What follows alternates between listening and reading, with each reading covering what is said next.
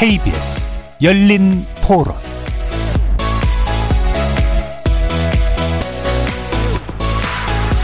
안녕하십니까. KBS 열린토론 정준희입니다.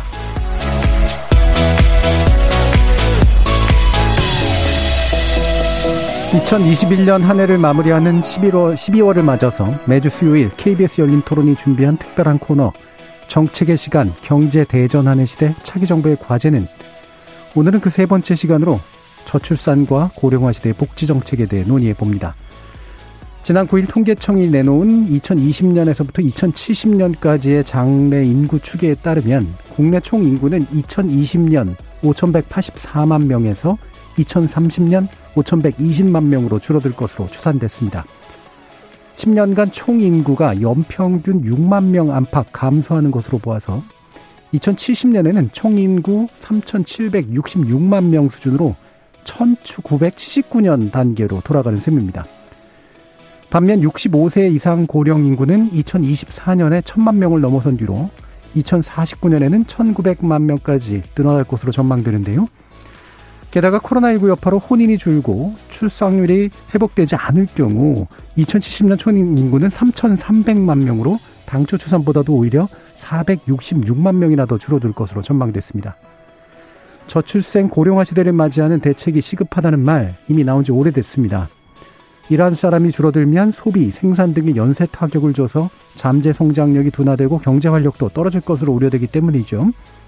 코로나19 대유행을 계기로 세계 각국 정부가 지속가능성과 웰빙 문제를 이야기하고 있지만 한국의 대선 후보들은 여야 모두 성장 담론에 몰입해 있는 상황. 과연 기존 성장 위주의 경제정책으로 초고령 사회 속 국민 행복을 담보할 수 있을까요? 경제정책에 대한 합리적이고 세밀한 논의가 활발해지기를 희망하면서 잠시 후에 세 분의 전문가 모시고 저출생 고령화 시대의 복지정책에 대해서 논의해 보도록 하겠습니다. KBS 열린 토론은 여러분이 주인공입니다. 문자로 참여하실 분은 샵 9730으로 의견 남겨주십시오. 단문은 50원, 장문은 100원의 정보 이용료가 붙습니다. KBS 모바일 콩 그리고 유튜브를 통해서도 무료로 참여하실 수 있습니다. 또 일라디오 이제 콩에서도 보이는 라디오로 만나실 수 있습니다. 시민 논객 여러분의 뜨거운 참여 기다리겠습니다. KBS 열린 토론 지금부터 출발합니다.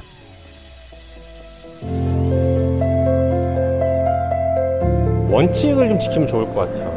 경제 논리는 좀 경제 논리로 풀고 정치 논리는 정치 논리로 풀어야 되는데, 너무 급하게 내 임기 내 빨리빨리 뭔가 제도를 개선해서 뭔가 인기를 끌어보겠다, 제대로 된 전문가를 좀 초빙을 해서 좀 새로운 사람을 좀 많이 육성해주는 정책, 그냥 포퓰리즘 말고. 부동산이 뭐 거의 폭망했고 대원칙은 안전망이 1번이고요. 최소한의 바텀라인, 그냥 내가 국민이면 떨어지지 않을 가장 밑반을 여랑 야랑 같이 맞대서 어떤 컨센서스를 이루어야 되지 않겠나 싶은 그런 생각입니다.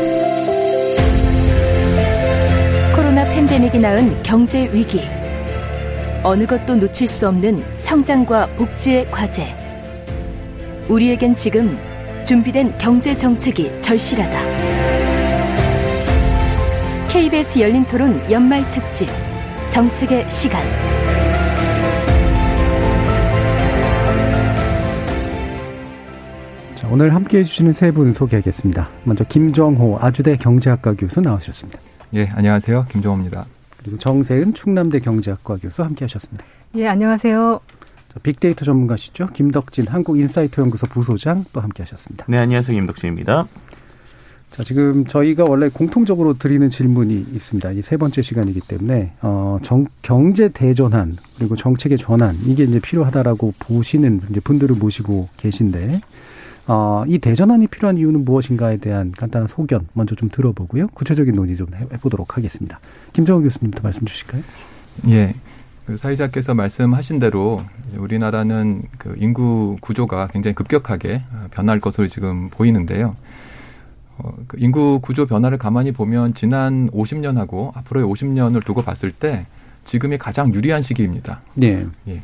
예. 부양 인구가 가장 적은 시기라서 그 얘기는 앞으로 인구 구조 변화가, 그러니까 지금까지는 굉장히 유리하게만 작용해 왔는데 앞으로는 불리하게 작용하는 거거든요. 경제적인 측면에서.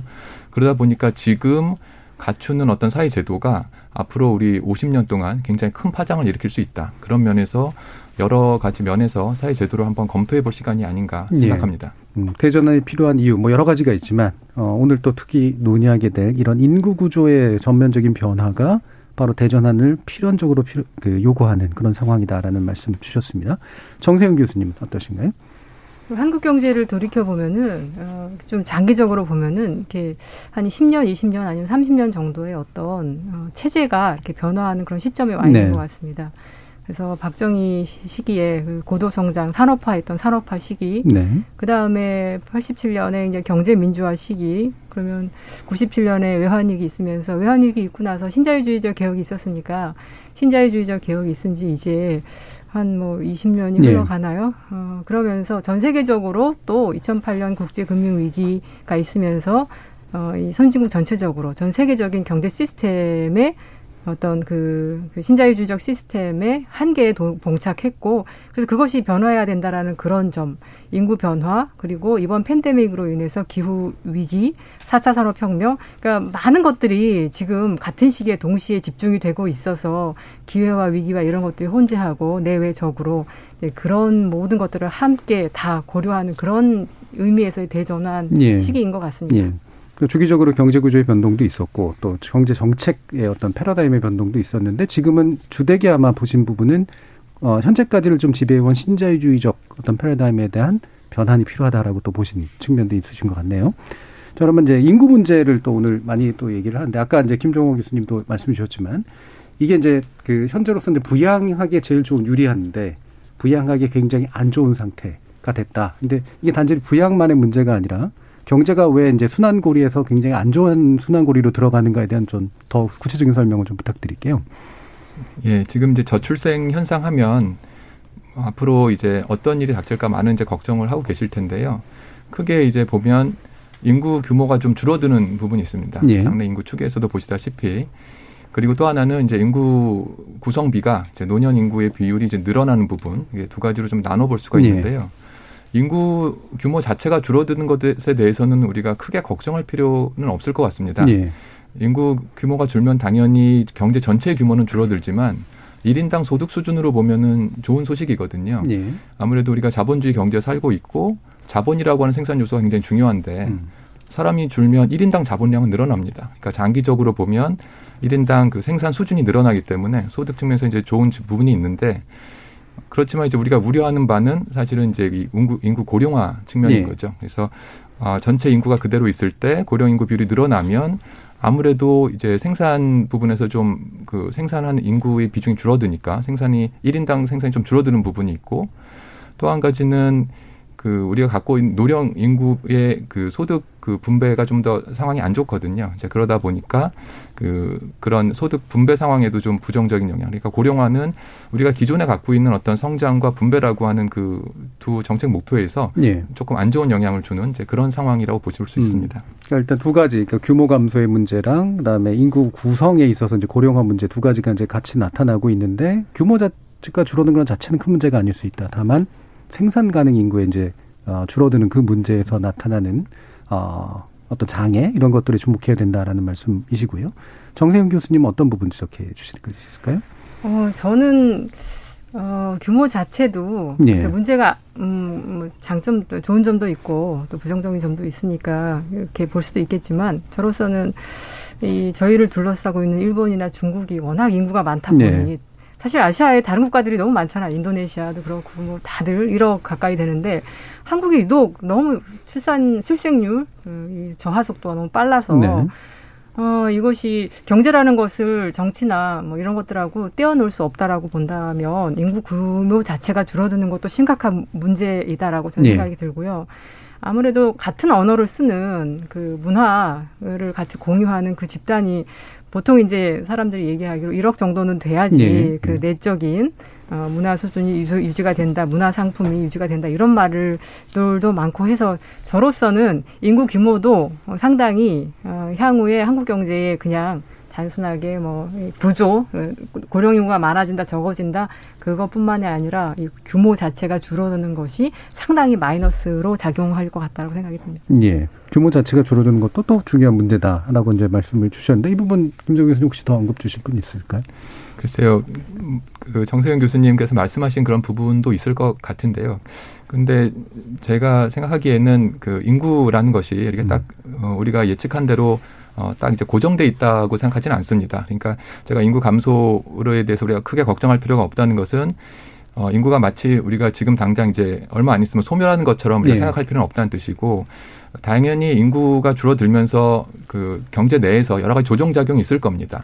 그러면서 인구가 다시 또 늘어나는 그런 측면도 있을 거기 때문에 우리가 그 조절작용을 좀 우리가 기대할 수 있다는 측면이 하나가 있고, 경제 규모는 글쎄요, 지금 우리가 봤을 때 우리가 지향하는 바가 굉장히 그 인구도 많고 강력한 그런 세계적인 어떤 초강대국이 되는 게 정말 중요한 목표라고 우리가 생각을 해야 될지, 아니면 개개인이, 나라는 작더라도 개개인이 행복한 삶을 사는 것이 더 중요하다, 이렇게 생각을 할 수도 있을 것 같아서 우리가 경제 규모 전체에 대해서 크게 집착할 필요는 없지 않을까 그런 생각도 듭니다. 이 부분은 뭐 약간의 입장 차이는 좀 있으시긴 합니다만, 적어도 근데 줄어드는 속도가 너무 급한 것은 문제다라고는 볼 수는 있겠죠. 아까 이제 지적해 주신 그런 부분이, 왜냐하면 조정하는 그런 과정이 이제 그 인위적으로 이제 뭔가 대응하기가 좀 어려운 측면들이 좀 있을 테니까.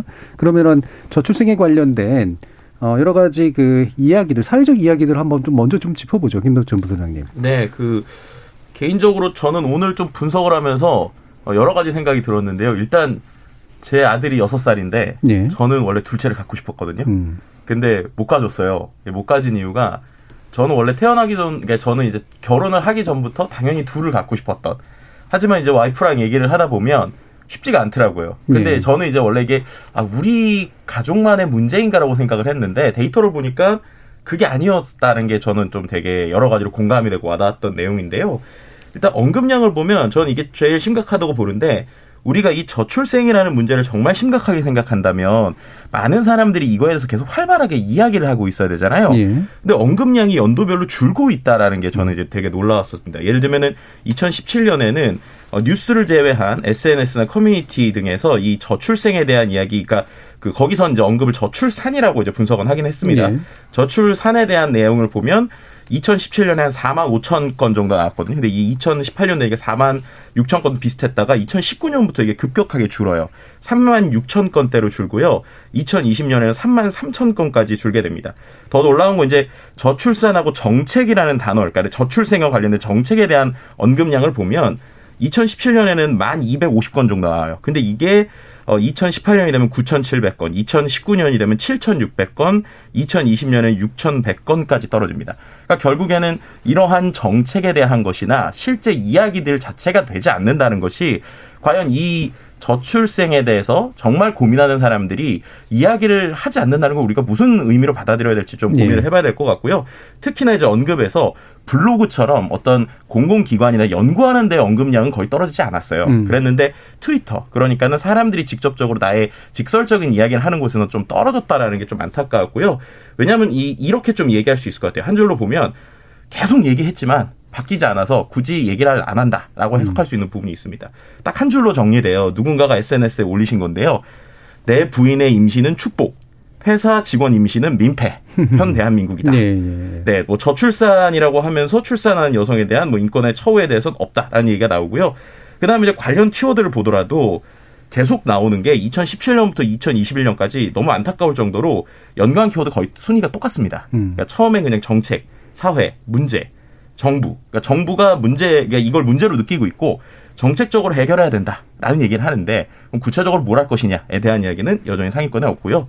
오히려 2018년, 19년에는 이 저출산과 관련돼 가지고 나오는 키워드에 상위권의 1위 연관 키워드가 고령화라는 게 나왔습니다. 그러니까 결국에는 2019년, 20년에 고령화라는 게 나왔다는 얘기는 결국 고령화하고 이 저출생이 일종의 패키지처럼 묶여서 어떤 정책적 발언들만이 나왔을 뿐이지, 실제로 이거에 대해서 많은 이야기는 나오지 않고 대책이나, 예를 들면은 심지어 이제 근원적으로 임신이라는 것이 필요하잖아요.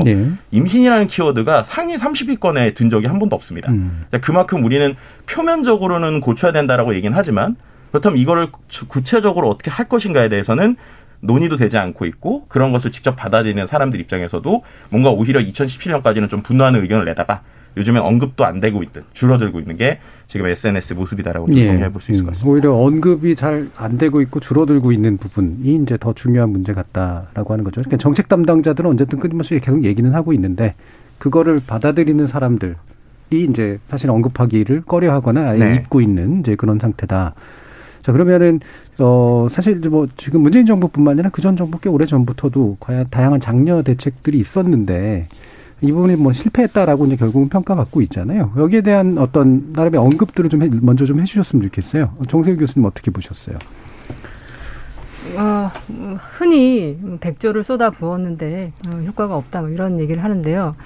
면밀하게 좀 살펴봐야 될 게 있는데, 예를 들어 한 해 정부의 예산 중에서 저출생 대책으로 한 46조 원 정도가 쓰인다라고 하는데, 그중에서 한 26조 원 정도가 간접적인 지원으로 쓰이고 한 20조 원 정도가 직접적인 지원으로 쓰인다라고 얘기를 하거든요. 이 직접적인 지원이라고 하면은 아동 수당을 준다거나 아니면 그 난임 부부들을 도와준다거나 뭐 출산 전후에 뭐 이런 여러 가지 혜택을 준다거나 이런 것들이 직접적인 지원이고요. 간접적인 지원이라고 하는 것이 사실은 내용을 잘 들여다보면은 그다지 출산 정책하고 관련이 없는 것들이 좀 많이 있습니다. 예를 들어 뭐 전세 대책이라던가 집을 일단 집이 있어야 결혼을 하고 애를 낳는다. 이제 이런 이유로. 예, 가산점 준다거나. 예, 뭐, 주택 정책이 전세 대출에 들어간다거나, 마치 예전에 그 이명박 정부 때에 4대강 정책이 기후위기 대책이라고 얘기가 됐거든요. 예, 예. 기후위기가 발생하면 홍수가 날 것이기 때문에 홍수에 대비하기 위해서 강을 먼저 정비해야 된다. 이런 식으로. 그래서 이 출산 대책이라고 하는 것들 중에 많은 것들이 실제로는 관련이 없는 것들이 많고요. 그러면 사실 20조 원 정도가 아주 이제 직접적으로 지원이 되는 건데, 그러니까 임기 5년에 합치면 100조 원 정도가 되는 거거든요. 근데 한 해에 우리나라의 그 GDP가 한 2,000조 원 정도 돼요. 그럼 2,000조 원 정도 중에서 20조 원 정도를 출산 대책에 쓴다라고 하면 그것이 많은 거냐? 절대 많다라고도 할 수 없는 거죠. 그러니까 우리가 그냥 흔히 100조를 쏟아 부었는데 이게 출산 대책이냐라고 하지만 실제로는 그렇게 많지는 않다라는 생각이 들고요. 또 지원 대책 중에서, 취약계층에게 오히려 가지 못하는 그 지원들이 많습니다. 예를 들어, 정부의 그 아동 출산 대책 중에서 어린이집에 보조해주는 것들이 있는데요. 어린이집은, 그 중에서 이제 그 직장 어린이집 같은 경우에는 그 기업이 직장 어린이집을 운영해야지 국가가 거기에 보조를 주는 게 있는데, 대부분의 직장들은 그런 것들이 없고, 그 다음에 육아휴직 같은 경우에는 고용보험에 가입해 있는 사람들 위주로 그 혜택을 받아갈 수 있는데, 대부분의 비정규직이나 이런 많은 사람들이 거기에 제외가 되어 있거든요.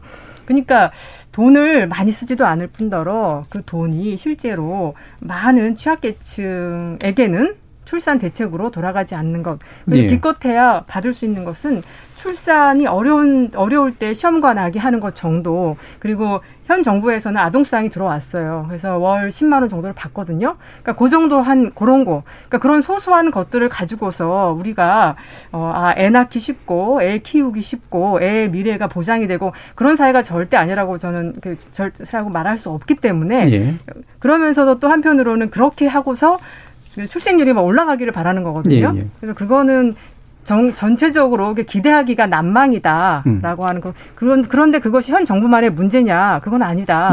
과거에 계속 그래왔고 이 출산이나 보육이나 교육이나 다 그 가정의 그 부모의 책임이라고 밀어넣은 그 오랜 동안 누적되어 온 그런 문제이지. 현 정부는 사실은 여러 가지 면에서 그 진보된 면이 있거든요. 그 속도가 너무 작고 그래서 그렇지. 그만큼만 드리겠습니다. 말씀을. 그 돈이 우리가 흔히 알려진 것만큼 그렇게 규모가 큰 것도 아니고 필요한 대로 흘러 들어가지도 않는데 그게 이제 사실 기존까지 정부에서 지속되어 왔던 이제 문제다. 그리고 개선의 기간이 너무 짧았던 측면도 있다라고 이제 지적을 해주셨는데 아까 김덕진 부소장님께서 이제 인용해 주신 SNS의 내용을 딱 이제 보면 그거잖아요. 민폐다라고 하는 얘기가 나오는 거. 사실 보통 공무원 정도나 공공기관에 있는 분들, 여성분들을 제외하고 나면 자신이 커리어 과정에서 출산을 하는 게 상당히 부담이 되는 상황들이 있고 실제로 같이 맞벌이를 하건 뭐건 간에 애를 키우는 게 여러 가지로 비합리적인 선택인 경우들이 이제 사회적인 분위기로 좀 있잖아요. 그러니까 실제로 SNS에서 또 비슷하게 좀 어떤 게 됐냐면 2019년, 2020년에 신년 육아 양육 정책에 대해서 리스트업을 하신 분이 있어요. 보면 이런 겁니다. 출산 전후 휴가급여 인상, 아빠의 출산휴가 확대, 고용보험 미적용자 출산급여 150만 원 지원, 육아기 근로시간 단축제도, 부부 육아휴직 동시 사용 가능. 그러고 맨 마지막에 이거 어떻게 써요?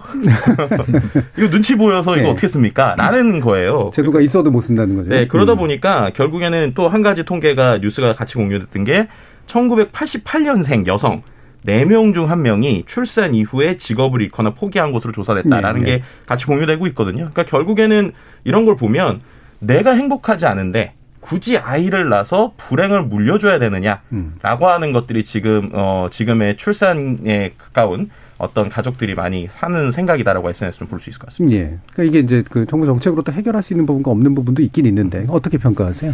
예. 그 정세은 교수님께서 그 잘 말씀해 주셨듯이 지금 그 정부에서 하는 여러 대책들이 정말 이게 출산 그 장려 정책이냐 뭐 이런 의문을 가실 수가 있는데요.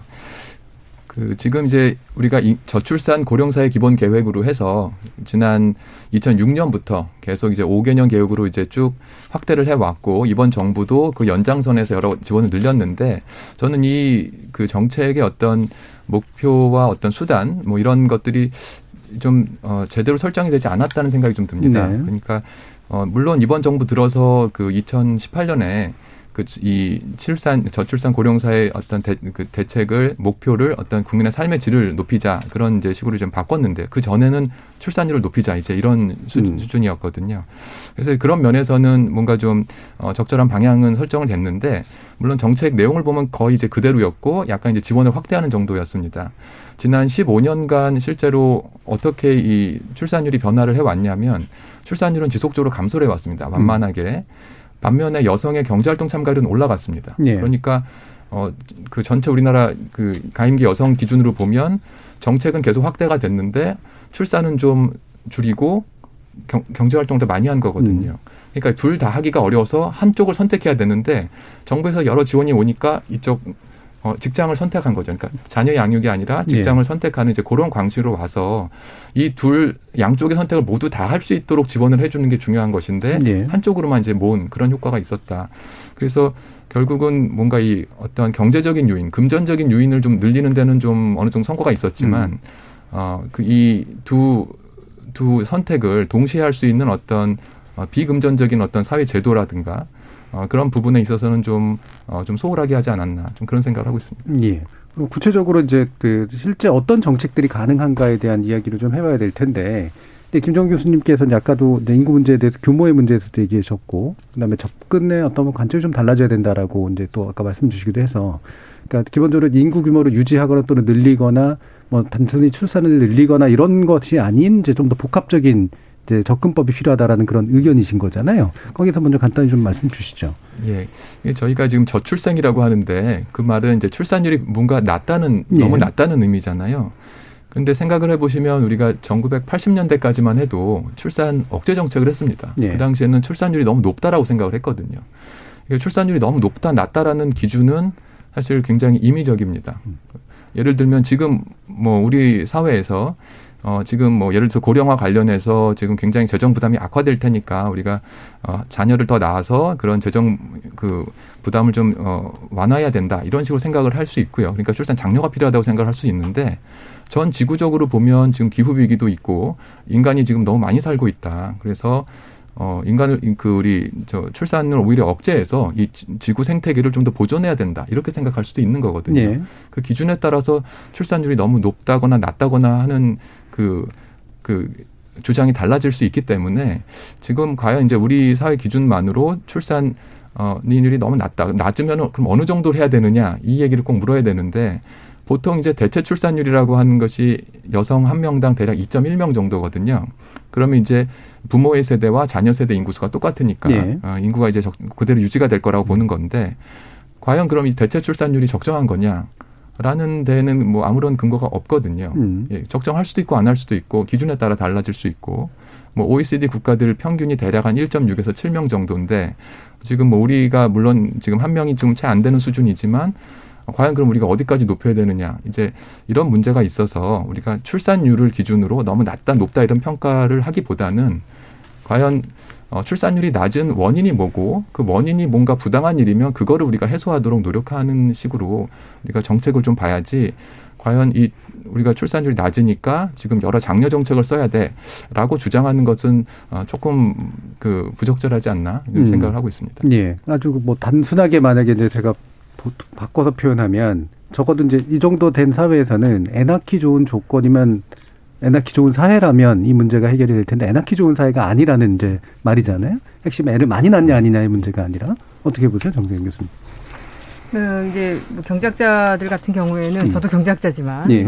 뭐가 뭐 어느 정도의 인구 규모가 바람직하냐 항상 예. 그러니까 바람직한 수준, 수치 이제 이런 것들을 찾고 싶어 하는데 사실 말씀하신 것처럼 김정호 교수님 말씀하신 것처럼 사실 저희는 알 수는 없거든요. 예. 그렇지만 그렇다고 해서 우리가 그러면 그걸 조절해서 뭐 3천만 명 정도가 바람직하니까 출산율이 이렇게 쭉 낮게 갔다가 어느 순간에 다시 이것을 좀 올려 이건 또 그렇게 할 수도 없는 거거든요. 그래서 우리가 알 수도 없고 그렇지만 그렇다라고 하면 그냥 일단은 현상 유지 정도라도 할 수 있는 출산율을 유지하는 것을 정책의 목표로 삼는 것이 바람직하다라는 생각이 들고요. 예. 이제 그럴 때에 무엇이 중요한 것이냐라고 한다면 말씀하신 것처럼 그 삶에 일단 전 두 가지인 것 같아요. 그 조사를 해보면은 특히 30대 남자들 같은 경우에 30대 남성들 같은 경우에 일단 결혼을 해야지 보통 요새는 결혼을 안 하고도 애를 가질 수 있겠지만 대부분은 일반적으로 결혼한다라고 하면은 소득 수준하고 결혼율하고 비교를 해보면은 이게 소득 수준에 따라서 아주 정확히 거의 비례적으로 결정이 돼요. 네, 높을수록 결혼한다. 높을수록 결혼을 많이 해요.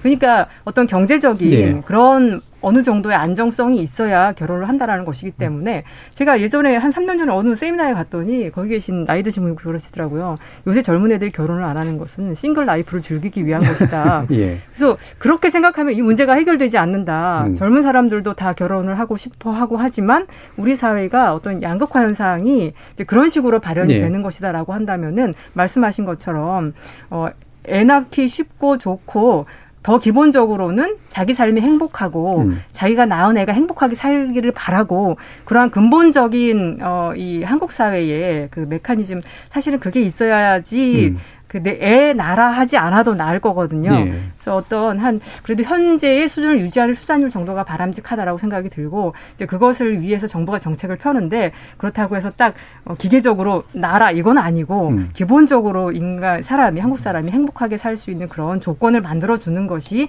맞는 방향이고 현 정부의 저출산 고령화 대책을 보면은 방향이 그렇게 가져 있어요. 그래서 방향은 그렇게 있는데 실제로 정책을 보면은 너무 액수가 소소하고 그래서 좀 문제다라고 생각이 듭니다. 그러니까 예. 지금 말씀해 주신 대로 예. 이 감정이나 이런 그 감성적인 측면에서 SNS에 좀 많은 이야기들이 있었어요. 예를 들면은 사회 정책에 대한 이야기인데 이게 우리가 시각의 변화에 대한 얘기들이 많이 있습니다. 앞서서 교수님 말씀해 주신 대로 우리가 ESG라는 걸 바라볼 때도 이게 단순히 어떠한 환경에 대한 것을 보는 것이지만 결국 미래 세대를 위한 우리가 불편해서 참는 것이라고 생각할 수 있잖아요. 가장 많이 알티된 글 중에 하나가 이거예요. 어떤 여성분이 쓰신 것 같은데 아이를 혐오하고 아이를 키우는 여성 또는 돌봄 노동 종사자들의 노동 가치를 평가절하하면서 저출산으로 나라가 망해가고 있다라고 호들갑 떠는 사람부터 없어졌으면 좋겠다. 이렇게 아주 강하게 쓰셨고요. 네. 그러면서 육아하는 여성에게 제일 많이 하는 말이 밥 먹고 집에서 노는 주제에 네 애기 너나 예쁘지.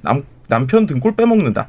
이런 이야기가 나오고 있는 상황에서 낮 시간에 카페에 아이를 데리고 가면 눈살 찌푸리면서 보거나 아이가 울면 그것을 보면서 서로가 약간 보이지 않는 스트레스를 주는 형태에서 과연 아이를 키울 수 있을까에 대한 이야기들이 상당히 많았거든요. 그러니까는 말씀하셨던 것처럼 우리가 숫자적인 거나 이런 것 좋지만 우리의 인식 그리고 우리가 마치 ESG라는 것도 환경을 미래에게 준다는 것처럼 지금 아이들에 대한 우리 시선도 좀 바꿔야 되지 않을까라는 예. 생각이 좀 SNS에 예. 많이 들었어요. 문화적 차원도 되게 중요한 부분이죠. 네. 이게 뭐 종교적 배경이나 이런 것들도 사회마다 되게 다르고, 근데 노키즈존이라든가 아니면 흔히 말하는 맘충이라는 표현이라든가 이런 게 이제 일상화돼 있다라고 하는 건 바로 그 애를 참 낳아서 키우기가 굉장히 안 좋은 조건이다라고 하는 거 문화적으로도 이제 보여주는데, 그러면 한번 이제 생각해 봐야 되는 게, 기존에 물론 너무 애를 안 낳아서 문제야라고 하는 것만으로 얘기할 수 없다라고 하는 건 분명하고, 적정한 인구 규모가 유지되면 좋긴 한데 그게 정확히 뭔지는 모르겠고, 적어도 딴 건 몰라도 우리가 좀 행복한 사회를 일단은 좀 만들어서 애도 좀 많이 낳고 우리 애가 잘 크도록 하는 것으로 이제 자연스럽게 연결될수록 해보자라는 방식으로 문제지를 갖는 건 좋은데, 그럼 이런 건 어때요? 그러니까 보통 많이 얘기하는 게 위축 사회잖아요. 당장 이제 우리 그 벚꽃 엔딩 얘기 나오듯이 대학들 무너져가고, 그 다음에 뭐 소비 위축되는 그런 어떤 국면들, 국민연금에 관련된 거, 뭐 국민의료보험에 관련된 거, 이런 거 뭐 다 부양 시스템 뒤에서 또 얘기를 하긴 하겠지만, 이렇게 위축되는 과정에서 생기는 충격이 상당히 큰 어떤 파장을 불러일으킬 것이다라고 하는 경고에 대해서는 어떤 입장을 갖는 게 좋을까요? 김동규 교수님 어떠세요? 예, 지금 이제 말씀은 이제 고령화의 이제 문제일 예. 수 있는데요. 물론 이제 그 출산, 앞으로 우리가 닥칠 고령화는 사실은 지금 출생률이 낮아서가 아니라 과거에 출생률이 급격히 줄어들었기 때문이거든요. 예. 그러니까 지금 뭐 출생률이 조금 올라간다고 해서 앞으로 그 고령인구 비율 내지는 이제 부양비가 뭐 크게 바뀌진 않습니다. 그래서 지금의 하여튼 출산율과 이제 고령화 문제는 조금 우리가 구분해서 좀 얘기를 할 수가 있을 텐데, 그 고령화 문제가 지금 말씀하신 대로 이 세대 간의 그런 어떤 형평성의 차이가 좀 있는 거거든요. 그 이제 경제활동 인구가 점점 줄어들고, 또 그리고 또 말씀하신 대로 이제 대학 뭐 학령 인구도 좀 줄어들고, 그러다 보니까 이 사회 전체 구조에서 각계각층에서 뭔가 이제 불균형이 계속 일어나는 거거든요. 네. 저희 뭐 노동자들이 좀 줄어든다든가, 또 뭐 다른 또 학생들이 줄어들고, 이제 그런 분들이 연결이 돼 있는 건데, 그러면 이제 각 문제에 대해서 우리가 이제 이 고령화의 충격을 완화시키는 노력을 할 수밖에 없는 거죠.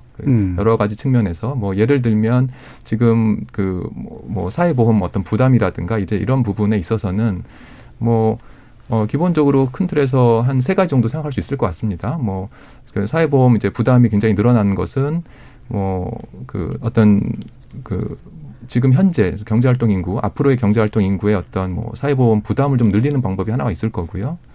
아니면 정부가 좀 부채를 좀 더 늘리는 방법도 있을 것이고, 아니면 그 생산성을 좀 높여서 경제활동 인구가 조금 더 그 소득을 높일 수 있는 이제 그런 방안을 강구할 수도 있고, 이제 그런 식의 이제 여러 옵션들이 좀 있는데, 그건 뭐 하나만 가지고 될 건 아닌 것 같고요. 이제 네. 이런 방안들을 어떻게 좀 적절히 조합할 수 있느냐, 그것이 이제 우리에게 닥친 과제라고 생각합니다. 네. 사회보험 부담 관련된 문제 아마 2부에서 좀 더 자세하게 얘기하면 좋을 것 같고, 지금 본격적으로 좀 논의해봐야 되는 부분이니까. 제가 대학 얘기를 꺼낸 게, 물론 저는 대학 너무 많이 생겨서 망하는 게 필요하다라고 생각하지만, 그 조정하는 과정이 이제 굉장히 고통스러울 테고, 특히 이제 지역에 있는 지역 사회들은 이제 대학에 의존했던 사회들이 굉장히 큰 충격을 받기도 하고, 이런 것들이잖아요.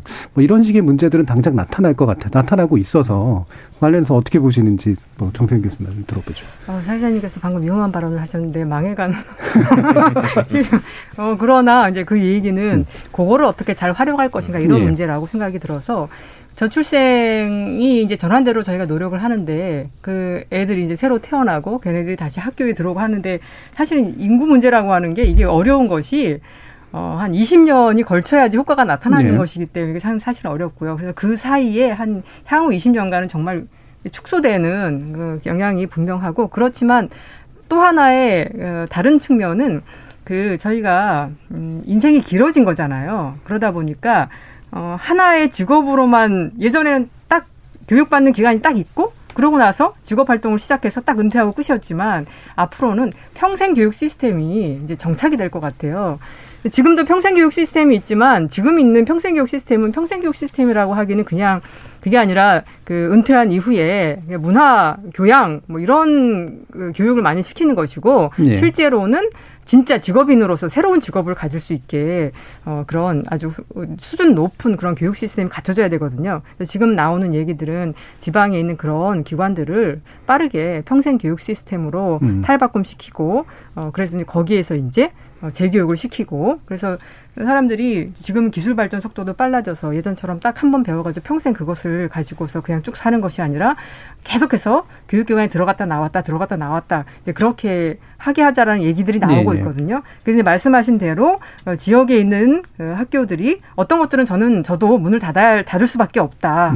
그렇고 어떤 것들은 그렇게 다른 기관으로 전환하는 그런 방식으로 구조조정이 일어나야 되고, 국가가 그걸 해야죠. 그것을 이제 잘 조절해서 돈도 투입하고 예산도 투입하고 그렇게 해서 해야죠. 예.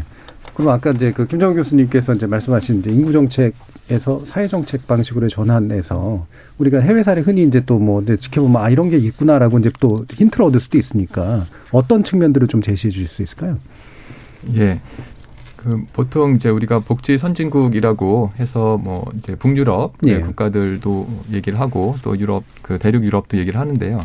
예, 뭐 스웨덴 사례가 이제 많이 거론이 되는 것 같습니다. 뭐 많이들 아시다시피 스웨덴에서는 이제 1930년대 이후에 대공황 이후에 그 사회를 재건하면서 여러 가지 그 사회 계층의 어떤 대타협을 좀 이끌어내는 이제 그런 정책을 좀 도입했는데요. 그러니까 어떤 노동 정책과 복지 정책과 어떤 경제 정책, 이 세 정책을 하나로 묶어서 노동자들에게도 뭔가 이제 권리를 좀 보장하면서 부담을 또 좀 하고, 또 경영자들도 어떤 그 산업의 어떤 저의 구조 조정 이런 거를 할 수 있게 해주면서 대신에 어떤 전체적인 표준 임금, 사회 전체의 어떤 임금 수준을 좀 높인다든가, 자, 이런 식으로 이 각 그 계층별로 이렇게 좀 타협을 하는 이제 그런 사례가 있는데, 거기에서 주목할 만한 사항은 그 여성에 대해서는 그 여성도 남성과 동일하게 일할 수 있는 여건을 마련해줘야 된다는 인식이 있었습니다. 네. 그래서 그 기초하에서 여성들에게 뭔가 이제 육아 지원, 뭐 육아휴직이든 아니면 보육 서비스든,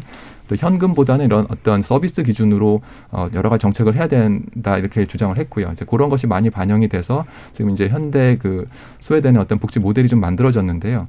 그러니까 물론 그 출산율이 떨어지는 것에 대해서 우려를 하고, 인구 규모에 대해서도 우려를 하고, 그래서 정책적인 대응이 나온 거이긴 하지만, 그 정책 내용을 그 단순히 이제 출산율 제고보다는 뭔가 양성평등을 우리가 추구하자, 여성도 네. 남성과 동일하게 좀 여러 사회활동에 제약이 없어야 된다라는 인식을 이제 구현하는 방법으로서 이제 여러 가지 출산 장려 정책을 했고요. 또 프랑스 같은 경우도 이제 출산 장려 정책 성공 사례로 거론이 되는데, 프랑스는 뭔가 이제 전체적으로 인구 규모에 대한 좀 그 약간 굉장히 좀 신경을 쓰는 그런 이제 측면이 있었고, 또 가톨릭 전통이다 보니까 가족에 대한 여러 가지 지원이 좀 필요하다, 이제 그런 전통이 좀 있었는데, 그래서 가족을 좀 지원해 줘야 된다. 특히 빈곤 저소득층 가정의 자녀들에 대해서 우리가 지원해 줘야 된다는 인식하에서 여러 그 가족 수당이라든가 이런 것들이 좀 많이 확대가 됐고, 네. 물론 최근에는 이제 선별적인 지원으로 좀 많이 전환이 되고 하긴 했지만, 기본적으로는 이 가족에 대한 그 사회적인 그 부담, 그 양육 부담을 사회가 좀 져야 된다, 이제 그런 식으로 되었거든요. 그러니까 우리가 이제 그런 다른 나라들을 볼 때, 아, 저런 나라들이 굉장히 출산율이 높아서 부럽다라고 생각하기보다는, 아, 저런 나라들은 어떤 뭐 양성평등을 좀 추구하고, 또 아동들에게 뭔가 좋은 공평한 기회를 제공하는 그런 정책을 편다라는 측면에서 우리가 좀 부러워해야 되지 않을까 생각합니다. 네. 그 스웨덴 관련된 사례나 이런 것들은 이제 뭐 공공방송 다큐멘터리나 이런 데 보면 많이들 나와서, 야, 참 대단하다, 뭐 이런 생각이 들게 만들긴 하는데, 저쪽 기업들은 그냥 정보말을 잘 들어서 그런 건가, 아니면 착해서 그런 건가. 근데 이게 결국 뭐 계급 대타협이나 사회적 대타협의 문제일 텐데요. 그게 이제 어느 정도 우리 사회에도 가능하리라고 보세요, 정세은 교수님? 저는 그러니까 사람들이 아직까지 이것이 심각하다라는 인식을 못 하고 있는 네네. 것 같아요.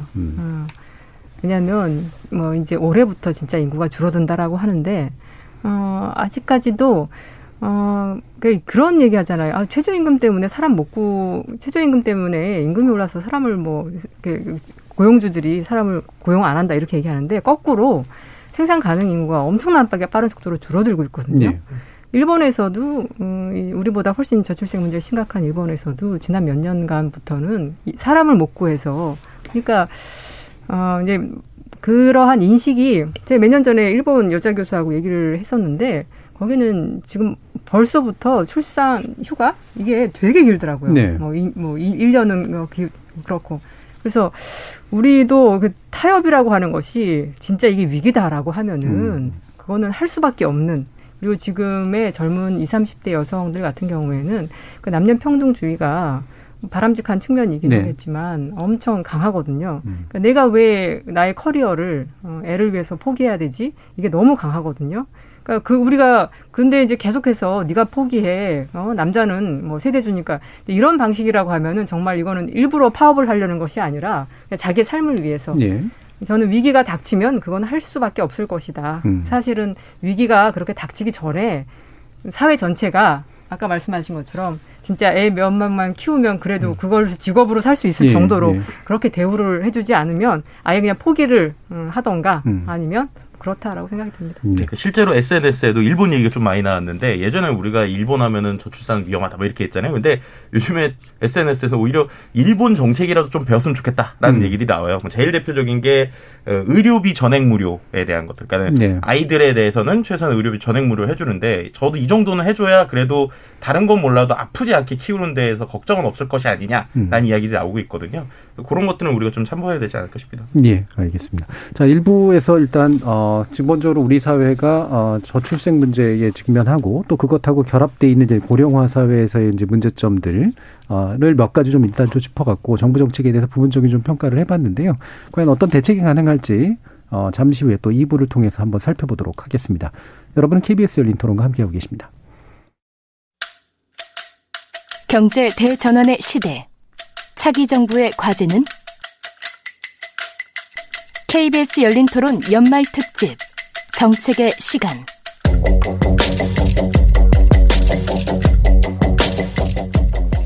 연말특집으로 준비한 KBS 열린토론, 저출생 고령화 시대 복지정책을 놓고 정세은 충남대 경제학과 교수, 김덕진 한국인사이트연구소 부소장, 김정호 아주대 경제학과 교수 이렇게 세 분과 함께하고 있는데요.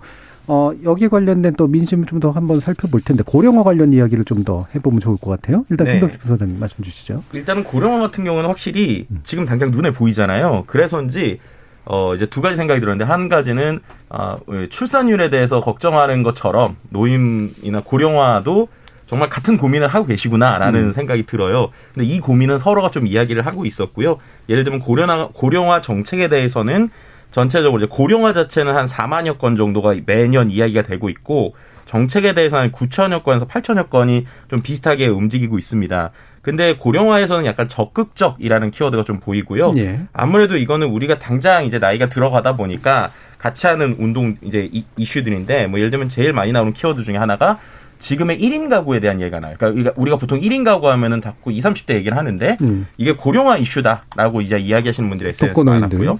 그리고 이제 부담, 도움, 안전 이런 키워드가 나왔는데, 고령화가 많으니까 노인 안전은 강화해야 된다. 이런 것이 나옵니다. 그래서 전반적으로 보면 또 이제 앞서서도 교수님 말씀해 주신 것처럼 뭐 노인 미술 심리 상담사라든지 이제 어떻게 보면 향후의 어떤 산업 혹은 교육에 대해서 좀 만들어지고 있고요. 또 뭐 국민 5명 중 1명이 이제 65세를 가는 것이 눈앞에 있다라고 하면서 실버 푸드에 대한 시장이나 이런 산업적인 면들이 좀 같이 나오고 있고, 또 역시 최근에는 복지를 잡아야 대권이 보인다. 이런 키워드들이 나오면서 고령화는 확실히 지금 뭔가를 하면 지금 자체에 있는 사람들에게 영향을 주다 보니까 아무래도 이런 정책적이거나 특히나 이제 정치 시즌이 되면서 좀 더 민감해지고 있는 게 지금의 SNS의 어떤 흐름이다라고 볼 수 있을 것 같습니다. 예. 지금 고령화 문제에 대해서 이제 후보들이 내놓고 있는 정책들이 있습니다만, 그건 좀 더 뒤에서 한번 평가를 해보고, 현 정부가 이제 했던 정책들, 그 다음에 특히나 이제 이런 사회보험에 관련된 그런 제도들, 여기서 이제 어떤 부분을 일단 좀 명확히 좀 지목하고 봐야 되는지 문제를 좀 먼저 얘기를 나눴으면 좋겠는데, 그게 이제 생산 가능한 인구를 좀 넓히는 방식과 그 다음에 노령으로 진입해 있는 분들에 대해서 사회가 좀 부양할 수 있는 그런 제도로 아마 두 가지 정책 방향이 있긴 있는 것 같거든요. 어떻게 보시는지요? 예, 고령화 관련해서는 우리가 사회 전체적인 어떤 제도가 좀 경직돼 있는 부분이 가장 큰 문제라고 생각합니다. 그러니까 인구 자체가 기대 수명이 늘어나고 하는 것은 뭐 우리에게 축복인데요. 그러다 보니까 기존의 사회 제도에서는 여러 가지 불균형이 발생을 하는 거죠. 뭐 노동 시장이든 뭐 교육 시장이든. 그러다 보니까 그런 이제 조정 작용이 원활하게 이루어질 수 있도록 한번 해주는, 그러니까 경제 전체의 상황을 좀 유연하게 만드는 그런 이제 측면이 하나가 있고, 그런데 그러다 보면 항상 뭔가 이제 비용이 발생하거든요. 네. 누군가는 그런 걸 감수해야 되는데, 그러다 보니까 어떤 사회 계층, 모든 계층의 어떤 안정성을 좀 확보해주는, 그래서 유연성과 안정성을 좀 같이 확보하는 그러한 방향이 일단 가장 큰 일단 문제라고 생각을 합니다. 예, 그러니까 경직돼 있는데 유연성을 확보해야 되지만 유연하다 보면 불안해지기 때문에 그 사회 안전망을 확보하는 문제. 경직과 유연이라고 표현해 주셨습니다만 좀 더 그냥 냉정하게 표현을 하면, 그러니까 연공서를 뭐 많이 없어지긴 했습니다만 이렇게 위로 올라가는 그런 시스템. 그다음에 나이 드신 분은 사실은 일자리를 어느 데에서 높은 자리가 아니면 사실 하기도 안 좋은 그런 상태. 이런 고용 관련된 문제를 주로 얘기하시는 건가요? 그것뿐만 아니라 뭐 다른 부분도 많이 있는 거죠. 예. 그러니까 뭐 말씀하신 이제 노동 시장이 가장 큰 영향이 될 거고, 그다음 뭐 노소득 보장 그런 부분도 있을 거고, 예. 뭐 교육 부분도 지금 미스매치가 있을 것이고, 뭐 그런, 그리고 뭐 여성이라고 아까 노동 시장에서는 이제 고령층뿐만 아니라 이제 뭐 여성도 사실은 새로운 새로 이제 일을 할 수 있는 계층이고, 또 이민자, 외국 인력들도 있는데요. 자, 과연 이제 그런 계층들이 과연 이제 노동 시장의 인력이 부족해졌을 때 과연 투입이 돼서 원활하게 기업의 어떤 노동 수요에 맞춰서 일을 할 수 있느냐.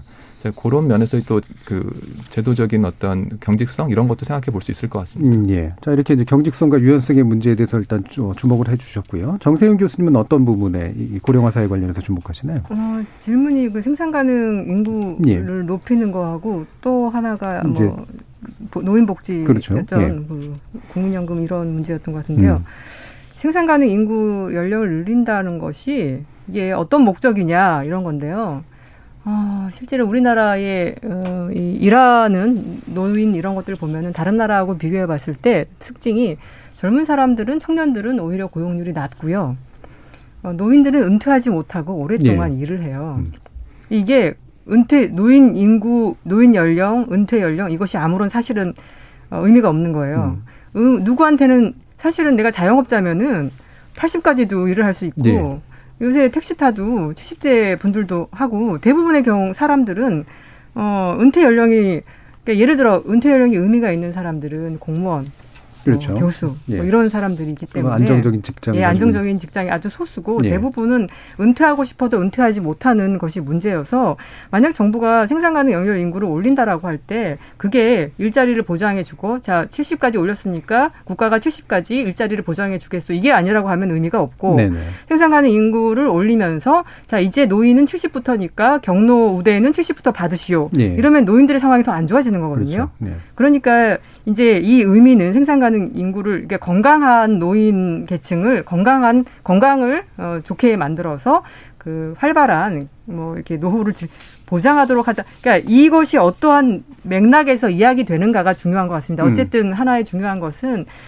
이 노인 이게 앞으로 이제 고령화로 이제 인생이 길어지니까 2모작, 3모작 나오는 것처럼 정부가 그 일자리 문제나 이런 것들에 있어서도 노인 대상의 일자리들, 그래서 임금피크제가 몇 년 전에 시작이 됐잖아요. 그래서 그 임금피크제 하에서의 이 고령, 이 노인 노동계층을 활용할 수 있는 적극적인 그런 노동시장 정책 이런 것들까지 같이 연결이 되면서 노인 가능, 생산 가능 인구 연장이 좀 필요한 것 같고요.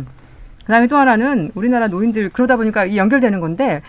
OECD 국가 중에서 노인 그 빈곤율이 가장 높은 게 우리나라여서 한 40%가 노인들 중에 그때 노인은 65세 이상인 거죠. 65세 노인 중에 40%가 빈곤해요. 빈곤하다는 의미는 중위소득의 50%도 이르지 않는 소득을 가진 사람들이거든요. 이 사람들은 연금도 없어요. 그러니까 폐지를 줍거나 그런 노인들이 너무 많은 거예요. 그런 사람들이 이 계속해서 이 노동시장에서 이게 멈추다 보니까 국도 그 저임금 노동자들을 활용하기 좋은 거예요. 그래서 저는 한편으로는 국가가 지금 기초연금 제도라든가 이런 것들이 있는데 이런 것들은 좀 확 올려서 이분들이 조금 이렇게 아주 여유 있는 건 아니지만 어느 정도 그래도 이렇게 은퇴할 수 있게 이렇게 가줘야 되고 이분들이 조금 이렇게 뒤로 물러서 줘야지 이 노동시장에서 젊은 사람들이 좀 더 창의적인 약간 부가가치가 높은 그런 새로운 이제 블루오션 시장을 만들 수도 있을 것 같아서 제가 지금 죄송합니다. 말이 길어졌습니다만 그러니까 정부가 단순하게 그냥 일 오래 해라 이렇게 하는 것이 아니라 일을 할 수 있는 건강한 노인을 만들어주고 일자리도 좀 알선해주고 또 한편으로는 그렇게 못하는 사람들에게는 안정적인 삶을 위해서 복지를 강화해주고 노인은 노령계층, 고령계층에 대한 정부 대책이 지금보다는 훨씬 더 촘촘하게 나와야 될 것 같습니다. 이런 것들을 하려면 이제 결국은 나라가 돈이 있어야 되는데 그 재원 문제가 사실 이제 언제나 핵심 아니겠습니까? 그럼 결국 세부담 문제가 되고요. 김정호 교수님은 이런 세부담이 전반적으로 늘어날 수밖에 없다라고 하는 부분에 대해서 기본적으로 동의하시나요? 어떻습니까? 아까 이제 말씀드린 대로 그 전체적으로 우리 사회 보장의 어떤 부담 그런 것이 늘어날 텐데 그 지금 경제 활동 참여 계층 인구의 어떤 조세 부담이 늘어나는 건 이제 뭐 당연히 그 부분이 일정 정도 있어야 될 것 같고요. 그와 동시에 뭐 이제 국가가 좀 더 부채를 좀 늘리는 방안도 있고 또 하나는 경제 활동 인구의 어떤 양적인 확대를 좀 꾀하는 방법도 있을 것 같고요.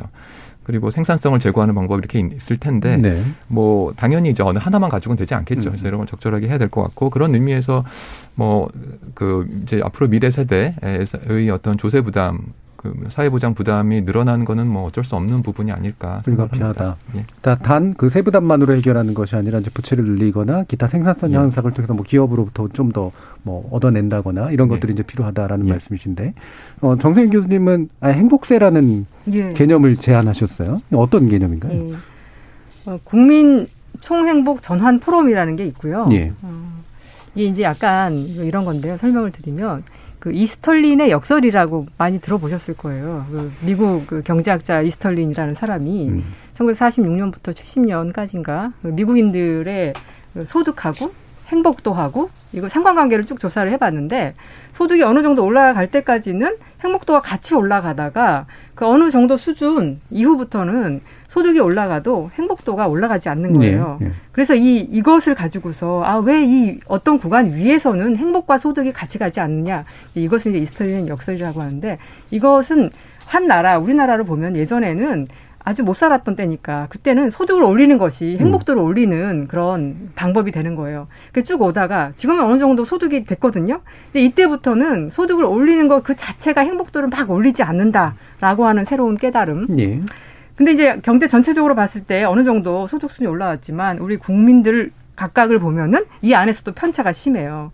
어떤 사람들은 이미 소득이 충분해요. 예. 어떤 사람들은 그 소득에 뭐다 이르지 못했어요. 그러니까 그러면 어떤 생각이 드냐면은 아, 우리나라 안에서 그러니까 우리나라 전체적으로 봤을 때는 계속해서 소득을 늘려서 행복도를 올리겠다라고 하는 건 좀 말이 안 되는 것 같고 네. 그렇지만 우리나라 안에서 보면은 소득이 부족한 사람들이 있으니까 근데 소득이 많아도 더 이상 행복해지지 않는 그런 사람들이 있으니까 그 사람들의 소득을 조금 떼어내서 소득이 부족해서 좀 쉽게 해결할 수 있는 거잖아요. 네. 이쪽으로 붙여주게 되면은 전체 행복이 일어난다. 내는 사람은 별로 행복도가 깎이지 않는데 받는 사람은 행복도가 올라가니까 예. 전체 국민의 행복도가 총 그 숫자로 보면 규모로 올라갈 거다. 그래서 제목이 국민 총행복 예. 전환하자는 포럼이에요. 예. 그래서 그 뜻이 있는 지방 지자체 단체장들도 많이 있고 국회의원들도 많이 있는데 그래서 거기에서 이제 제안한 게 바로 이제 행복세예요. 예. 그래서 이쪽에 아주 상위 고소득 고자산가들에게 조금 소득을 세금을 걷어서 그걸 가지고서 이 밑에 예. 어떤 좀 쉽게 돈으로 해결할 수 있는 거 쉽게 해결할 수 있는 거잖아요. 예. 그래서 그분들을 위해서 그냥 돈으로 나눠주는 것보다 어떤 주거라든가 뭐 교육이라든가 의료라든가 이런 어떤 특정한 프로그램에 이렇게 투입을 하면 그러면 전체적으로 행복도가 올라갈 예. 거다. 그렇게 해서 걷는 세금을 이름을 좀 행복세라고 좀 붙여보자라고 예. 해서 제안을 했는데 언급해 주셔서 감사합니다. 예. 말씀 들어보니까 최대 다수의 최대 행복을 노리는 공리주의적 네, 네, 예, 태도가 이제 보이는데요. 이게 이제 분명히 이제 현재 복지제도 사실은 이제 누진적 그 세금이라는 게 이제 그런 의도로 이제 만들어진 거긴 하니까 그 의도 취지를 좀 더 살려서 전체 행복 복리 수준을 좀 높이도록 하자라고 하는 그래서 이름을 일부러 별도로 붙여보신 그런 컨셉인 것 같은데 이게 이제. 이런 상위 어떤 소득자라든가 최상위 자산가들에게 뭔가를 부여했을 때 이제 막 조세 폭탄이다라는 얘기도 이제 나오는 거. 대표적으로 종부세잖아요. 관련해서 아마 종부세를 기준으로 아마 감성을 좀 읽어볼 수 있을 것 같아서. 네, 좀 흥미로운 부분이요. 예. 종부세와 관련돼서 2016년부터 2021년까지 긍부정 비율을 조사를 했는데 예. 긍정의 비율이 계속 떨어집니다. 그래서 거의 절반 정도 떨어졌는데요. 2016년에는 긍정의 비율이 33%, 부정의 비율이 59.8%였거든요. 근데 이게 2021년이 되니까 긍정은 19.2%까지 이제 떨어졌고 부정은 74%까지 올라갔습니다. 연관 키워드를 보면 그게 왜 그런지를 볼 수 있는데 2016년에는 상위 10개의 감정 키워드 중에 1위는 반대하다, 2위는 세금 폭탄이에요. 그게 비슷한데 4위가 좋다, 5위가 가능하다, 8위가 지지하다였습니다. 그러니까 어떻게 보면 이때는 아, 종부세를 한다니까 되게 좋아요. 그리고 이런 것들이 사람들에게 도움을 줄 수 있어요. 라는 거였거든요. 근데 이게 2017년에는 지지하다가 조금 순위가 떨어지고 2018년에는 상위 10개 키워드 중에 긍정 키워드가 안 보여요. 네. 그러다가 2019년부터의 변화가 뭐냐면 부담이라고 하는 키워드가 2016년엔 8위에 있었거든요. 근데 이게 2019년이 되니까 2위까지 올라왔고 2020년, 2021년에는 부담이라는 키워드가 1위입니다. 그러니까 이거는 사람들이 나도 종부세를 내야 되는 건가? 내가 내게 되면 부담인데? 라고 하는 것들이 좀 전반적으로 올라와서 이런 것이 단순히 뭐 비율로 정말 늘어난 건지 아니면 사람들이 그게 인지하는 건지 이런 것도 좀 확인이 좀 필요할 것 같긴 합니다. 예. 확실히 이제 종부세는 실제로 이제 내는 인구나 이런 사람들은 적은 건 맞는데 전체에서 보면 절대 소수가 이제 내는 건 맞는데 거기에 대한 어떤 부정적인 감정을 국민들의 상당수가 공유하고 있는 이유는 뭘까? 이제 언론들이 물론 그런 얘기를 해서 일 수도 있고 주변 사람들을 보면서 느끼는 걸 수도 있고 감정의 전이도 있을 테니까 말씀하신 것처럼 혹시라도 내가 저 단계로 가면 나도 낼 텐데라고 하는 것도 아마 있을 테고 세금이라는 것이 주는 감정이라는 게 별로 사실 좋을 리는 없어가지고 자 이런 상태 속에서 이제 과연 행복세와 같은 개념들을 우리 사회에 도입하는 것이 가능할까라고 이제 분명히 이제 반론을 또 할 수 있을 것 같아요. 일단 김종 교수님 말씀 한번 좀 들어볼까요? 예, 그 행복세의 어떤 취지에 대해서는 공감을 하고요. 예. 결국 우리가 자산 불평등에 대해서 뭔가 그 뭐 좀 재분배를 좀 해야 되지 않을까 그런 것에 동의를 하는데 그럼 이제 그거는 전체 그 자산의 어떤 뭐 형성이라든가 자산 이득을 취하는 어떤 구조에서부터 우리가 어떤 조세 정의를 좀 구현해야 되지 않을까 그 생각이 예. 좀 듭니다. 그러니까 어떤 행복세만으로 그걸 해결할 수는 없겠다는 생각이 들고요. 네. 그러니까 자산 불평등에 대해서 과연 그뭐 자산으로 이제 어떤 그 수익에 대해서 어느 정도의 어떤 누진세를 좀 적용할 것인지 그런 것에 대한 어떤 사회적 합의를 먼저 우리가 그걸 먼저 만들어내는 게 예. 우선이지 않을까 그런 생각을 하고 있습니다. 정세인 교수입니다. 저는 뭐 이런 생각이 드는데요. 그러니까 바로 그 점 때문에 행복세를 설계한 건데요. 예. 우리가 그 대학이나 이런 데 기부를 하면은 그 대학 로비나 이런 데에 기부자에게 이름을 써주거든요. 예. 그러니까 자기가 냈을 때 내는 사람은 아, 뭔가 이것이 사회에 기여한다라거나 이렇게 할 때 내는 것은 고통스럽지만 그것에 대한 이제 보람을 느끼면서 이렇게 상쇄시켜주는 거거든요. 예. 종부세에 대해서 그렇게 부정적인 게 많아지는 거는 내는 사람들은 어마어마하게 그 고통스러울 수도 있을 것 같아요, 저는. 예. 그런데 이걸 누가 받는지를 모르는 거예요, 문제는. 이제 우리는 그 종부세를 낸 것이 다 국가의 세수로 들어가서 그 중에 일부는 다 이 아동 보육이니 뭐니 다 들어가는 건 아는데 이게 직접적으로 보이지 않는 거죠. 그렇죠. 내는 사람들의 목소리만 큰 거예요. 그렇기 때문에 이재명 그 후보가 이야기하고 있는 국토보유세가 사실은 약간 말이 되거든요. 예, 예. 다른 의미로 선진국들에서는 탄소세를 부과하면서 스위스 같은 경우에는 그중에 일부를 탄소 배당으로 주거든요. 그러니까 그거는 내는 사람의 고통만 보여주는 것이 아니라 그것이 어디로 가는지 누가 그 혜택을 받는지를 직접 보여주는 거거든요.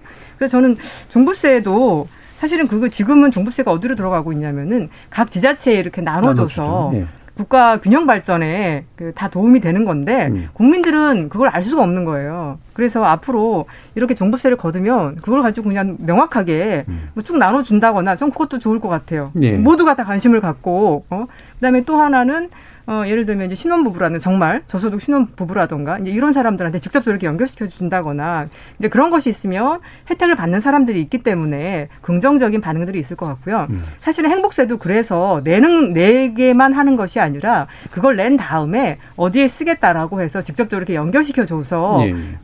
그 보람을 느끼고 이런 사람에게 행복에 기여가 되는구나 이제 보람을 느끼게 하고 근데 저희가 이걸 제안했던 것은 단순히 이 행복세 이게 걷어봤자 한 뭐 3, 4조 정도밖에 안 되거든요. 네네. 이걸 가지고서 어마어마하게 저희가 뭐 진짜 행복도를 확 올릴 수 있는 건 아닌데 이렇게 한번 시도를 한번 해보는 거예요. 향후에 저희가 지금 국민들이 이런 사람들이 많아요. 복지 쓴다고 하면 난 돈을 낼 용기가 있다. 예. 그런데 이게 돈 내면 다 보도블록 가는데 뭐 가는 거 아니냐. 이런 사람들이 회의적인 게 많기 때문에 이게 증세로 잘 연결이 안 되고 우리가 자꾸 저부담, 저복지 상태에 묶여 있는 거거든요. 이걸 뚫고 가기 위해서 한꺼번에 가야 되는데 이게 또 두려운 거예요. 그런 점에서 하나의 이제 시범 사업 같이 예, 예. 마중물 같이 그리고 가장 여유가 있는 사람들한테 해서 가장 필요로 하는 사람들을 연결시켜주면 이것에 대한 그 어떤 반대나 저항이나 이런 것들이 적을 수 있다라고 네. 해서 제안해 본 거여서 전 나름으로서는 이렇게 어떤 목적을 가지고서 세금을 제한해 보는 것이 향후에 우리 지금 딱 막혀 있는 어떤 내는 사람들의 고통 때문에 그것 때문에 막혀 있는 이 현재의 이 상황을 좀 돌파하는데 도움이 되지 않을까 그렇게 생각합니다. 네. 이 2019년에 이 종부세와 관련돼서 감성 키워드에서 딱 되게 특이하게 12위에 나온 게 있어요. 그게 뭐냐면 감사하다라는 키워드가 나와요. 네네네. 그래서 이게 왜 나오는가하고 관련 글을 봤을 때 한 글이 알티가 많이 돼서 때문인데 어떤 분이 2019년 종부세 납부자분들 감사하고 존경합니다. 당신은 애국자입니다라고 표현했단 말이에요. 근데 이런 게 이제 어떻게 보면은 말씀해주신 것처럼 우리가 그들에게 존경의 의미를 보여주는데, 근데 이렇게 하려면 근원적인 접근이 하나 변해야 됩니다. 뭐냐면 우리가 그들과 일종의 보이지 않는 계층의 차이 혹은 자산이 차이 난다는 걸 인정해야 하는 것부터 저는 시작이라고 생각하거든요. 네, 네. 근데 우리나라 사람들이 그런 것들을 되게 싫어하죠. 그렇죠. 그러니까 기본적으로 나와 제가 왜 다르고 나는 저 사람을 따라갈 수 있어라고 생각을 하니까 기본적으로 그걸 인정하기보다는 나도 그 위치에 갈 수 있으니까 예. 결국 나에게 올 거야라고 생각하거든요. 그래서 이런 건 좀 사회적인 인식부터의 좀 변화가 필요하다고 생각하고요. 또 한 가지 최근에 이제 전 세계적으로 보면 이런 이유들 때문에 법인세를 어떤 매출 기준이 아니라 어떤 업에 따라서의 걷는 이런 논의들이 이루어지고 있는데 제일 대표적인 게 로봇세나 플랫폼세 같은 거죠. 그러니까 마치 우리가 환경을 파괴하는 기업들은 환경세와 같은 걸 내듯이 결국 이런 플랫폼 비즈니스라는 게 기존의 어떤 직업의 질을 떨어뜨리거나 혹은 정규직들을 결국 결론적으로 보면 임시직으로 만들고 있기 때문에 결국 그런 것에서 나오는 어떠한 수익들을 그 기업들에게 더 돌려받아야 된다. 라고 하는 이런 접근들도 한번 생각해 볼 수 있는 접근이라고 볼 수 있을 것 같습니다. 세금의 어떤 거둘 때도 이제 나름대로 그 왜 걷는지가 의미가 보이고 쓸 때도 그게 어떻게 쓰였는지 의미가 보이도록 만드는 그런 방식. 두 분이 얘기해 주신 게 대략 그렇게 연결이 되는 것 같은데 시간이 많이 남진 않아서 결국 이 문제로 좀 넘어가야 되긴 할 것 같습니다. 앞에서 제가 잠깐 유보해뒀던 지금 양대 정당의 후보, 물론 양대 정당뿐만 아니라 제3의 정당, 제4의 정당도 있습니다만 내걸고 있는 이런 경제 정책과 복지 또는 고령화 정책, 저출세에 관련된 정책들 가운데 이거는 좀 문제가 있고 이거는 좀 그래도 좀 눈에 띄더라라고 나름의 평가가 좀 있으신 부분들이 있는지 모르겠어요. 김종인 교수님은 어떤 부분을 좀 보시나요? 네, 저는 지금 이제 각 대선 후보들이 저출생 현상을 어떻게 극복하겠다는 이제 그런 공약들을 좀 많이 발표하고 있는 것 같은데요. 우리가 후보에게 던져야 될 질문은 그거보다는 저출산 현상을 왜 해결하려고 하느냐라는 질문을 던져야 되지 않을까 싶습니다. 그러니까 단순히 출산 장려를 좀 하겠다는 것인지 아니면 저출생 현상이 벌어질 수밖에 없는 그런 여러 환경을 좀 개선하려고 하는 것인지 그런 인식의 일단 차이를 우리가 좀 구분해야 되지 않을까 싶고요. 그러다 보면 지금 과연 각 후보들이 지금 하는 여러 장려 정책들을 조금 더 많이 하겠다는 것인지 아니면 그 정책들을 보다 많은 사람들이 보편적으로 좀 받을 수 있도록 하겠다는 것인지 아니면 또 좀 경제적인 것 말고도 우리 사회 전반적인 그러니까 예를 들면 우리가 출산이라고 하는 어떤 현상에 굉장히 좀 초점을 너무 이렇게 좁혀버리면 단순히 보육 지원이라든가 육아 휴직이라든가 이제 이런 아니면 출산 장려금이라든가 이런 얘기만 할 수 있는데 지난 한 15년, 20년간의 변화를 보면 그거는 조금 더 본질적인 노동시장의 변화가 필요한 것 같거든요. 예를 들면 장시간 근로 관행이라든가 이런 것이 결국은 남성과 여성을 모두 이렇게 짓누르는 이제 그런 현상이기 때문에 조금 더 이렇게 한 문제가 아니라 사회 전체적인 사회 현상, 사회 전체 어떤 제도를 좀 개선하려는 노력이 있느냐, 그 기준으로 좀 평가를 해야 되지 않을까 싶습니다. 김정호 교수님 말씀 들어보니까 제일 어려운 교수님 스타일이세요. 그러니까 학생들이 답내면 점수 그냥 주는 게 아니라 너 왜 이렇게 썼어? 라고 이제 되질문을 하시는 그런 건데 굉장히 어려워할 것 같습니다. 아마 후보들이. 그냥 내라고 해서 냈는데 왜 냈는지 잘 모르겠는 이런 아마 입장들일 것 같은데 정세은 교수님은 어떤 부분 주목하고 계세요? 방금 이제 질문이 여러 후보들이 있는데 저출산 고령화에 대한 대책으로 내놓은 것에 대해서 어떻게 생각하느냐 이런 질문이셨던 것 같은데 여러 후보가 있지만 대표적인 두 후보가 여와 야의 두 후보를 보면 사실은 근데 지금 이 시리즈가 기획된 것처럼 정책이 활발히 토론이 안 되는 것이 그렇죠. 그게 제일 문제죠. 예. 저출산 고령화 대책도 활발히 대안이 얘기가 되지 않아서 현재 나온 거라고는 이재명 후보의 5대 돌봄이고 그리고 이쪽 윤석열 후보의 바우처? 출산 바우처인데 제가 봤을 때는 제가 어느 후보를 지지한다는 게 아니라 조금 더 종합적인 것은 돌봄의 것이지 않나. 출산은 단지 출산 과정에 약간 너무 초점이 맞춰진 그런 개념이고요. 근데 이제 아이를 키운다라고 하는 거는 좀 긴 다른 나서부터 보육에서부터 이런 긴 것들이기 때문에 제대로 나오지 않아서 평가하기는 어렵지만 그래서 양쪽 다 아직은 더 좀 정책이 나와야지만 더 정확하게 평가할 수 있겠지만 출산 그 자체보다는 아까 말씀드린 삶의 만족도, 행복 이런 것들을 위해서는 종합적인 대책이 필요하고 그렇게 본다라고 하면 현재로서는 돌봄 패키지로 내놓은 그 정책이 좀 낫지 않나 뭐 그 정도 생각하고 있습니다. 알겠습니다. 자, 그럼 마무리 발언할 시간인데요. 좋은 정책, 어떤 경제 정책이 필요한가? 특히나 지금 대선 시기이기 때문에 그리고 차기 정부의 어떤 부분을 좀 주목해달라라고 한 주문이 있으시면 한번 말씀을 들어볼게요. 세 분께 다 듣겠습니다. 네, 김정호 교수님부터. 예, 그 저출산 고령화 현상 관련해서는 그 두 문제를 좀 우리가 구분해서 좀 봐야 된다는 말씀을 드렸고요. 그리고 저출산 현상에 대해서는 뭐 국민의 삶의 질을 높이는 건 당연히 해야 되는 일인데 그건 저출산과 무관하게 사실 해야 될 일인 것 같습니다. 그래서 그런 어떤 복지 정책의 어떤 방향을 설정하시면 되고 고령화 관련해서는 이게 사실 굉장히 어려운 문제인데요. 그 사회 제도 말씀드린 대로 제도가 이제 경직적인 부분을 우리가 어떻게 좀 유연하게 만드느냐. 그리고 그거를 어떻게 그 특정한 계층이 단체가 그 비용을 많이 부담하지 않도록 그 안전망을 좀 확충하느냐 이 문제가 있고 결국 이것은 각 그룹 간의 어떤 이해 관계가 굉장히 상충됩니다. 뭐 고령층과 뭐 청장년층이라든가 아니면 뭐 또 다른 뭐 남성과 여성이라든가 이런 계층 간의 그 이해관계가 상충되는 부분이 있어서 그런 것들을 잘 조절하는 그러니까 그런 조절하는 능력이 제일 중요하다 그런 생각이 듭니다. 알겠습니다. 정세은 교수님 말씀 듣죠. 예.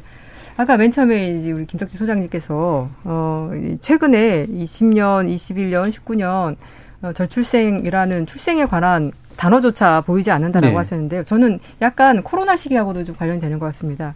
이 코로나 시기에 이 젊은이들의 우울감 이게 말 못하고 특히 이게 젊은 여성층의 자살 문제도 심각해요. 네네. 지금 자기의 삶이 지금 위협을 받는데 결혼이고 애고 이제 이런 여유가 없는 거죠. 그래서 지금 더 국가가 이제 이런 문제에 이 안전망 이런 것에 더 신경을 써야 할 것 같고 그 말씀을 드리면은 국가가 좀 나서서 향후에 오늘 전체적인 얘기하고도 관련이 되는 건데 대선 시기에 이 여러 가지 논의들이 돼야 되는데 진지하게 이제 이런 논의들이 있지 않고 그리고 특히 성장의 키워드가 먼저 나오는 거 그러다 보니까 아직까지 그 어떤 환상이 있는 것 같은데요. 성장이 되면 자동적으로 모든 문제가 해결된다.